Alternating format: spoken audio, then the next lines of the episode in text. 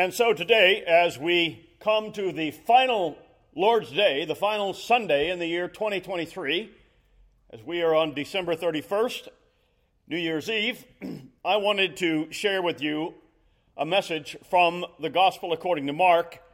We'll be looking at chapter 1 and verses from 16 to 45 in just a few minutes.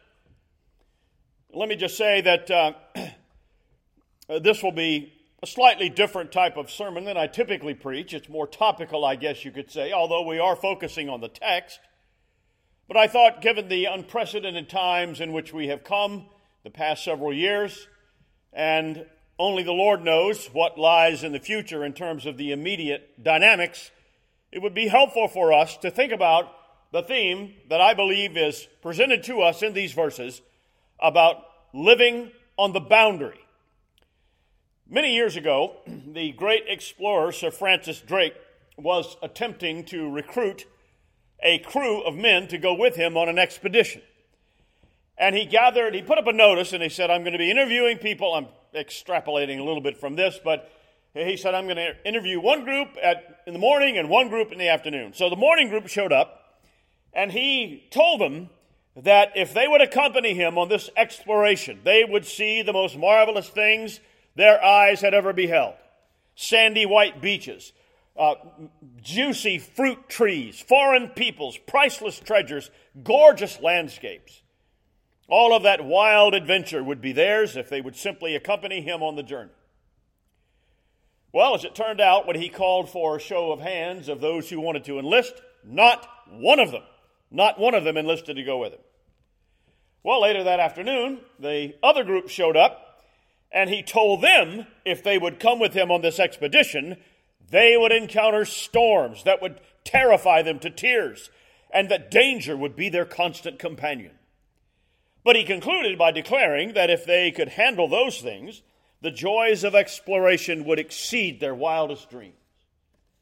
Every single one of those men enlisted and joined Francis Drake that day and some of them, according to Drake, didn't even bother to go home to their families. They boarded the boat right away. So, what made the difference in those two groups of men?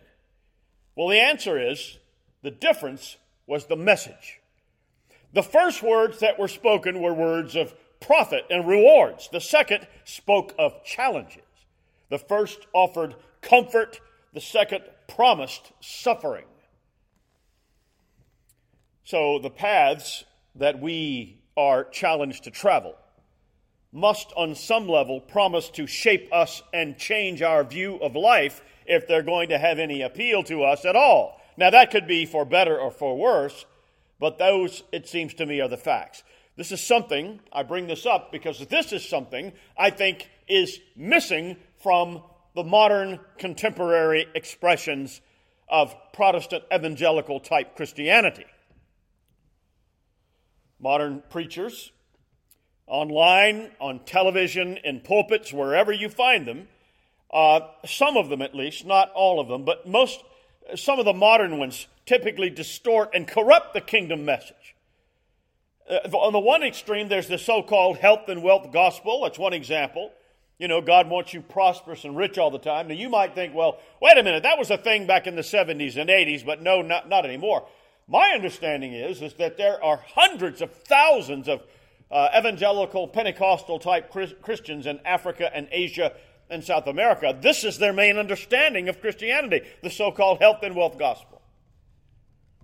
But then at the other end of the scale, the message of the kingdom in some less, shall we say, say showy or odd churches, that message nevertheless is presented excuse me, in a different light as something boring and irrelevant.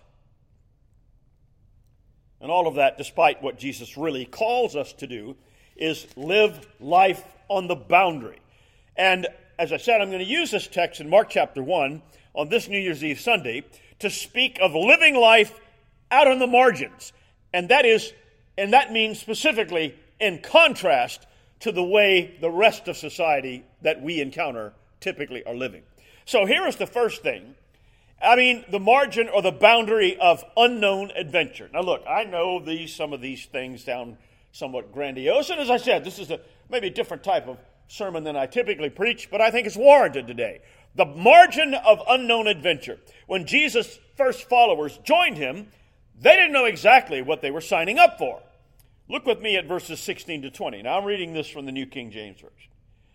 And as he, Jesus, walked by the Sea of Galilee, he saw Simon and Andrew, his brother, casting a net into the sea. They were fishermen. So, this part of Mark's gospel, this is the account of Jesus calling his first disciples and then examples of the signs and wonders that he performed relating to healings and other sorts of things. So he calls Simon and Andrew, they're fishermen. And then he says to them, verse 17, Follow me, and I will make you become fishers of men. They immediately left their nets and followed him. When he had gone a little farther from there, he saw James the son of Zebedee and John his brother, who were in the boat mending their nets. And immediately he called them, and they left their father in the boat, and they hired servants, and they went after. Now, all we have here is the text of what happened according to this account, and there's no discussion like what Francis Drake had with the men he called to go with him. Jesus calls them, they go. There's not a lot of discussion about uh, where we're going, what's this about. They go. Have you ever wondered what those disciples must have thought when he called them? In terms of us, ourselves, we are called to follow Jesus, but he's definitely not calling us into boredom. He is calling us into the greatest adventure that has ever been available to humanity. And if we aren't looking forward to that kind of journey in the year 2024, it isn't because those following Jesus, it's not like that like it used to be. That's not the reason. It's because we've forgotten what it means to really follow Christ, to be Christians. Christianity isn't about meetings or hymn books and altar calls. Christianity is supposed to be about pressing the authority of the claims of God's law word and the kingship of Christ our King in all areas of life. And anybody who's not in a church that doesn't teach that message, or at least some form of it, you need to find one that does, because you're not getting the true message of the kingdom. It is about living God's kind of life, the Christian life, in and in opposition to the present culture. And I can assure you, there is no more difficult and challenging journey, and it is largely an unknown one in some sense, than that. All right, then, secondly, there is the margin or the boundary of extreme challenge. Now, these first disciples of Jesus faced really unbelievable challenges. They, as we read, they left their occupations, their homes, some of them left their families to follow Jesus. And they went with him to previously unknown places, for them unknown, and for an uncertain length of time, without even knowing exactly what it was they would be doing. I mean, they may have some general idea. I mean, Jesus was not the only holy man or divine teacher or, or teacher who, teaching divine truth um, who was walking around in that place. So people had a general idea when you became a disciple, something of what it might be. But these men had no idea, really. They had no money, they had no security, they had no shelter to sleep in at night, at least not initially. They would face things that not only had they never seen before, but never imagined. Jesus called them to give up everything for him for the cause of the kingdom of God. There was no holding back when it came to being a disciple of Jesus. And so, friends, we too are called to a faith that forces us to face extreme challenges in life. Doesn't Jesus call us, like his disciples of old, to give everything up in order to follow him? Yes, he does. Uh, it was over 30 years ago now, maybe a little longer, when the Marxist communist system that had dominated and enslaved the former Soviet empire collapsed. In Russia, Romania, Hungary, all the satellite Soviet countries. One in particular, it was quite dramatic the country of Romania. Now, historically, Romania was a Christian country of the Romanian Orthodox Church. I think there are a sizable uh, population of Reformed and Protestant Christians in Romania. But there was one Christian leader in particular. Well, there were several, but this guy is named John Oros, O R O S. He was speaking to an audience about his experience as a Christian leader during that transition period and during that time when Romania was dominated by the communist dictator Ceausescu. And he told that audience about an experience he had, and he said, During the communist era, many of us preached, and people would come to us at the end of the service and they would say, We've decided to become followers of Christ. And he said, We would tell them, Look, it's good that you want to be a Christian, but we need to tell you that you are going to pay a price. Why don't you reconsider what you want to do? Because many things can happen to you. You can lose, and you can lose big.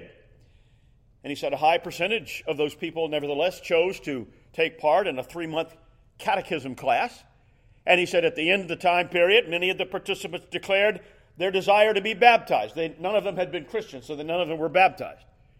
And he said typically he responded this way It is really nice that you want to become a Christian, but when you begin to speak to others about Jesus, there will be informants who will hear you and jot down your name and then the next day, the problems will start. You need to count the cost. Following Christ is not easy, it is not cheap. You could be demoted at your job. You could even lose your job. You could lose your friends. You could lose your neighbors. Uh, your children who are climbing the social ladder because you've been a good communist will lose all of that. You could even lose your life. And then he told that audience, let me tell you what typically would happen next. He said, When we looked into the eyes of these people, their eyes were filled with tears, and they said this If I lose everything, it is still worth it, so long as I can be a follower of Jesus of Nazareth. Now, friends, that is a testimony to living on the boundary, living out on the margins of, in this case, a, a communist country. And when you read about those Romanian Christians, and we could add to that Russian Christians, uh, Christians in communist China, and other places. It's hard to know whether to sit in awe at their devotion or bow our heads in shame, wondering why our commitment is not the same. Well, I think we know the answer to that, at least one possible answer, and it goes back to the very beginning of that story I told you about Sir Francis Drake. The call to discipleship is a call to face extreme challenges in some cases and hardships because of the faith that we have in Christ Jesus. And I'm wondering more and more if we make it all sound too easy when what Jesus is calling us to is in reality very hard and very challenging. Thirdly, there is the boundary in terms of living on the boundary, on the boundary, living with the boundary of supernatural experience. All right, here's where in our Reformed churches people start to get uncomfortable. And I understand that. I would too in some cases. What I want to say about this is that more than likely, before Jesus called his disciples, they had never seen what we would call a miracle. But now that they're following him, they find themselves living through supernatural experiences on a more, a more regular basis. Uh, look at verses 23 to 26 of Mark chapter 1. Now there was a man in their synagogue with an unclean spirit, and he cried out, saying, let us alone. What have, you to, what have we to do with you, Jesus of Nazareth? Did you come to destroy us? I know who you are, the Holy One of God. But Jesus rebuked him, saying, Be quiet, come out of him. And when the unclean spirit had convulsed him and cried out with a loud voice, he came out of him. Can you imagine what would have been your reaction in seeing something like that? I mean, and this would definitely make you want to consider or reconsider at least some things. And remember now, this is an important fact to remember. Those people, those men, were no more prone to believe in supernatural occurrences than you are. You know, we think ourselves so advanced and smart because we've got all kinds of technocratic stuff going on. But look, those people lived in a culture that had been for hundreds and hundreds of years affected by and dominated by Greek philosophy and skepticism. But here, God overturns their philosophy. Look at verses 29 to 31. Now, as soon as they had come out of the synagogue, they entered the house of Simon and Andrew with James and John. But Simon's wife, uh, Simon's wife's mother, lay sick with a fever, and they told him about her at once. So he came and took her by the hand and lifted her up, and immediately she, the fever left her, and she served them. So Jesus went in and healed Peter's mother in law of her fever, when he entered, she was very sick, and by the time they left, she was completely healed of her sickness. Listen, friends, we know and believe that those signs and wonders Jesus did were part of his messianic ministry and identity. And I do not, not mean to suggest to you that we today should be seeking miraculous signs or that they ought to somehow be the normal course of church life and Christian life. I believe that age is over. That was a part of the dawning of the kingdom, the day of the Lord, the signs and wonders that attested to who he was. But look, what I am suggesting here is that we can perhaps swing too far in the opposite direction from those who claim to see and experience these things every day almost. And I think we would be wrong, frankly to not expect remarkable things to happen as we minister as followers of Christ. I mean, you know as well as I do that there have been and still are plenty of phony faith healers and fake miracle workers, whether again on TV or online or in pulpits. And those who are false prophets, uh, whose only real miracle are they figured out a way to get the money out of your wallet. But let's not forget that God, the we worship, is the same God who did all of these incredible signs and wonders. And He is still a God who can do those things should He choose to do them. How those occurrences come about and what form they take, that is all up to God. I, for one, am not willing to shake my fist in God's face and hold up a copy of a King James Bible in one hand and the Westminster Confession of Faith the other and say, okay, God, we, we've got this Bible translation and we've got this confession of faith. You are bound by this. Now, look, I know that's not the way those things came about. The confession is a good faith effort, and I think a very, very good faith effort to distill and systematize what Scripture teaches. But the confession of faith is not a divine book. And, uh, you know, no translation is divine. But God is. And this is His world and His creation. Praise the Lord, He has revealed Himself. Listen to me carefully, please. He has revealed Himself in a logically consistent way so that we can read the words, we can understand with reason and understanding. Praise God for that. But that doesn't change the fact that our God is a supernatural, miracle working God when He chooses to do so. Fourthly and finally, there is the boundary of divine knowledge. Well, actually, this, this is only the fourth point. I do have another one. Uh, many of you may remember when Jay Leno was the host of The Tonight Show some years ago.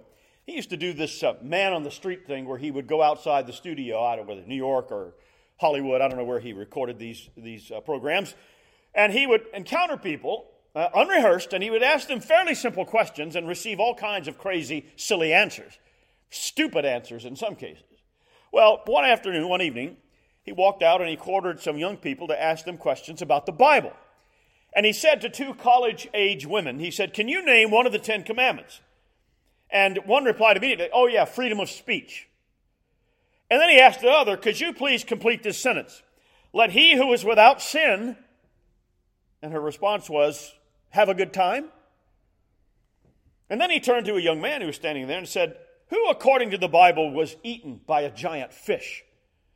And the confident answer was, and this guy wasn't joking, Pinocchio. Now, look, friends, most likely these early disciples, being devout Hebrews, would have had some awareness of biblical history and biblical doctrine. But they had never encountered the advanced spiritual knowledge that Jesus was teaching them versus the Talmudic tradition that most of them had been raised in to believe. Look at verse 22, 21 to 22 again. Then they went into Capernaum and immediately on the Sabbath, he entered the synagogue and taught, and they were astonished at his teaching, for he taught them as one having authority, not as the scribes. Uh, another translation, verse 22, and his teaching made a deep impression on them because, unlike the scribes, he taught with authority. Jesus was speaking as God himself in absolute concrete terms. They were being exposed to divine knowledge in a way they had never been before. After Jesus cast out an evil spirit, we read this response from the witnesses, Mark 127. And they were all amazed, so that they questioned among themselves, Who is this? What is this? A new teaching with authority. He commands even the unclean spirits, and they obey him.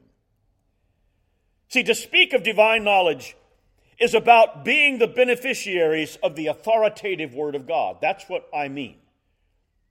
As followers of Jesus, you are not basing your faith or the message that you share with anyone as just anybody's word, but on the very words of God. And so when we speak with the same authority, then, as Christ spoke with himself, because we are repeating his very words. We are not divine, we are not God incarnate as he was. But if we speak his words, we are speaking divinely inspired words. This is uh, reinforced in 1 Peter chapter 4. If some of you here today were in Bill's Sunday school class a few weeks ago when we covered 1 Peter chapter 4, we read there where Peter says, Whoever speaks as one who speaks, speaks the oracles of God. Another translation, do you have the gift of speaking? Then as you speak, then you should speak as though God Himself were speaking through you.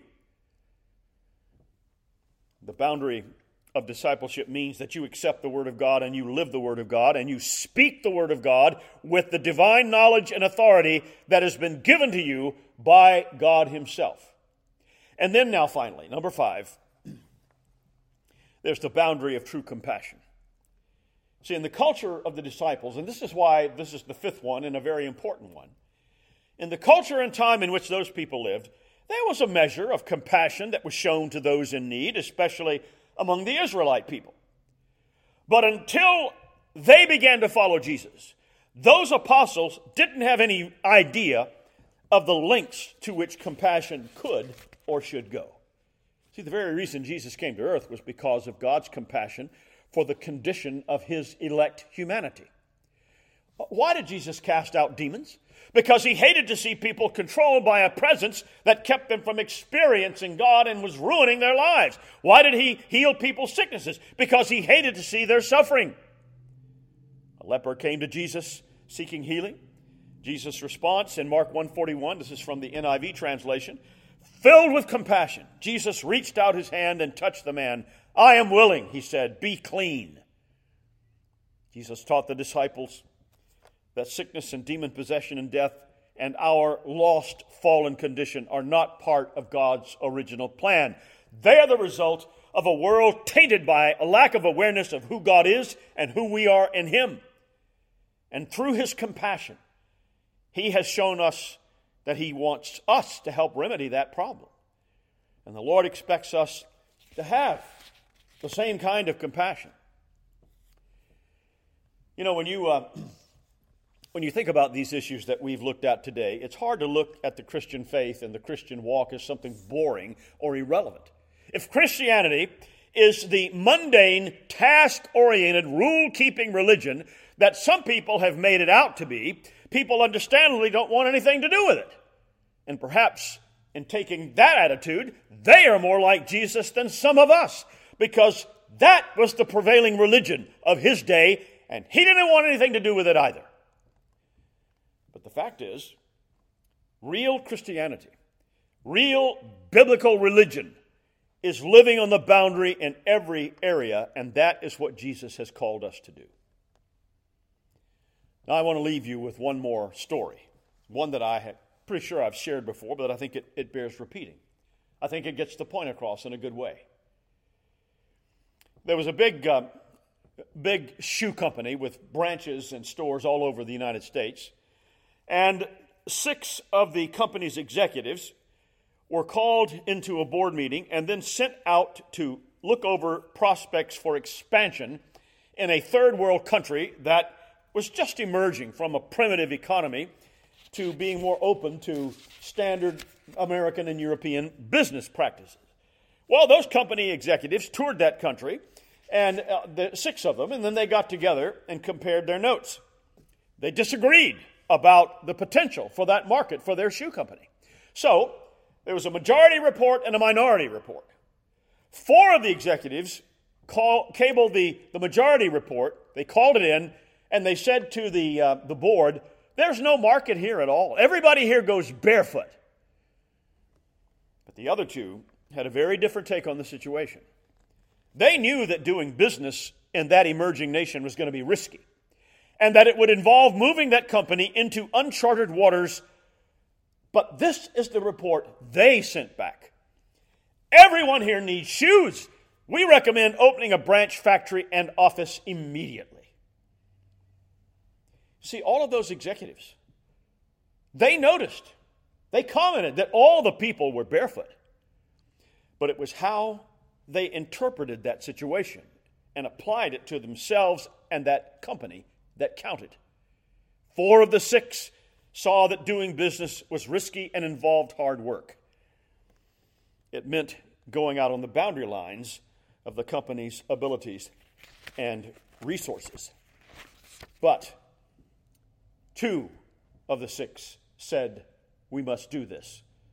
In spite of the limitations, in spite of the, the boundary line, we can cross it and be successful. And so, my friends, as we begin the year 2024, the Lord wants to know from us are we ready to move out to the margins and live life as He wants us to? Let us pray.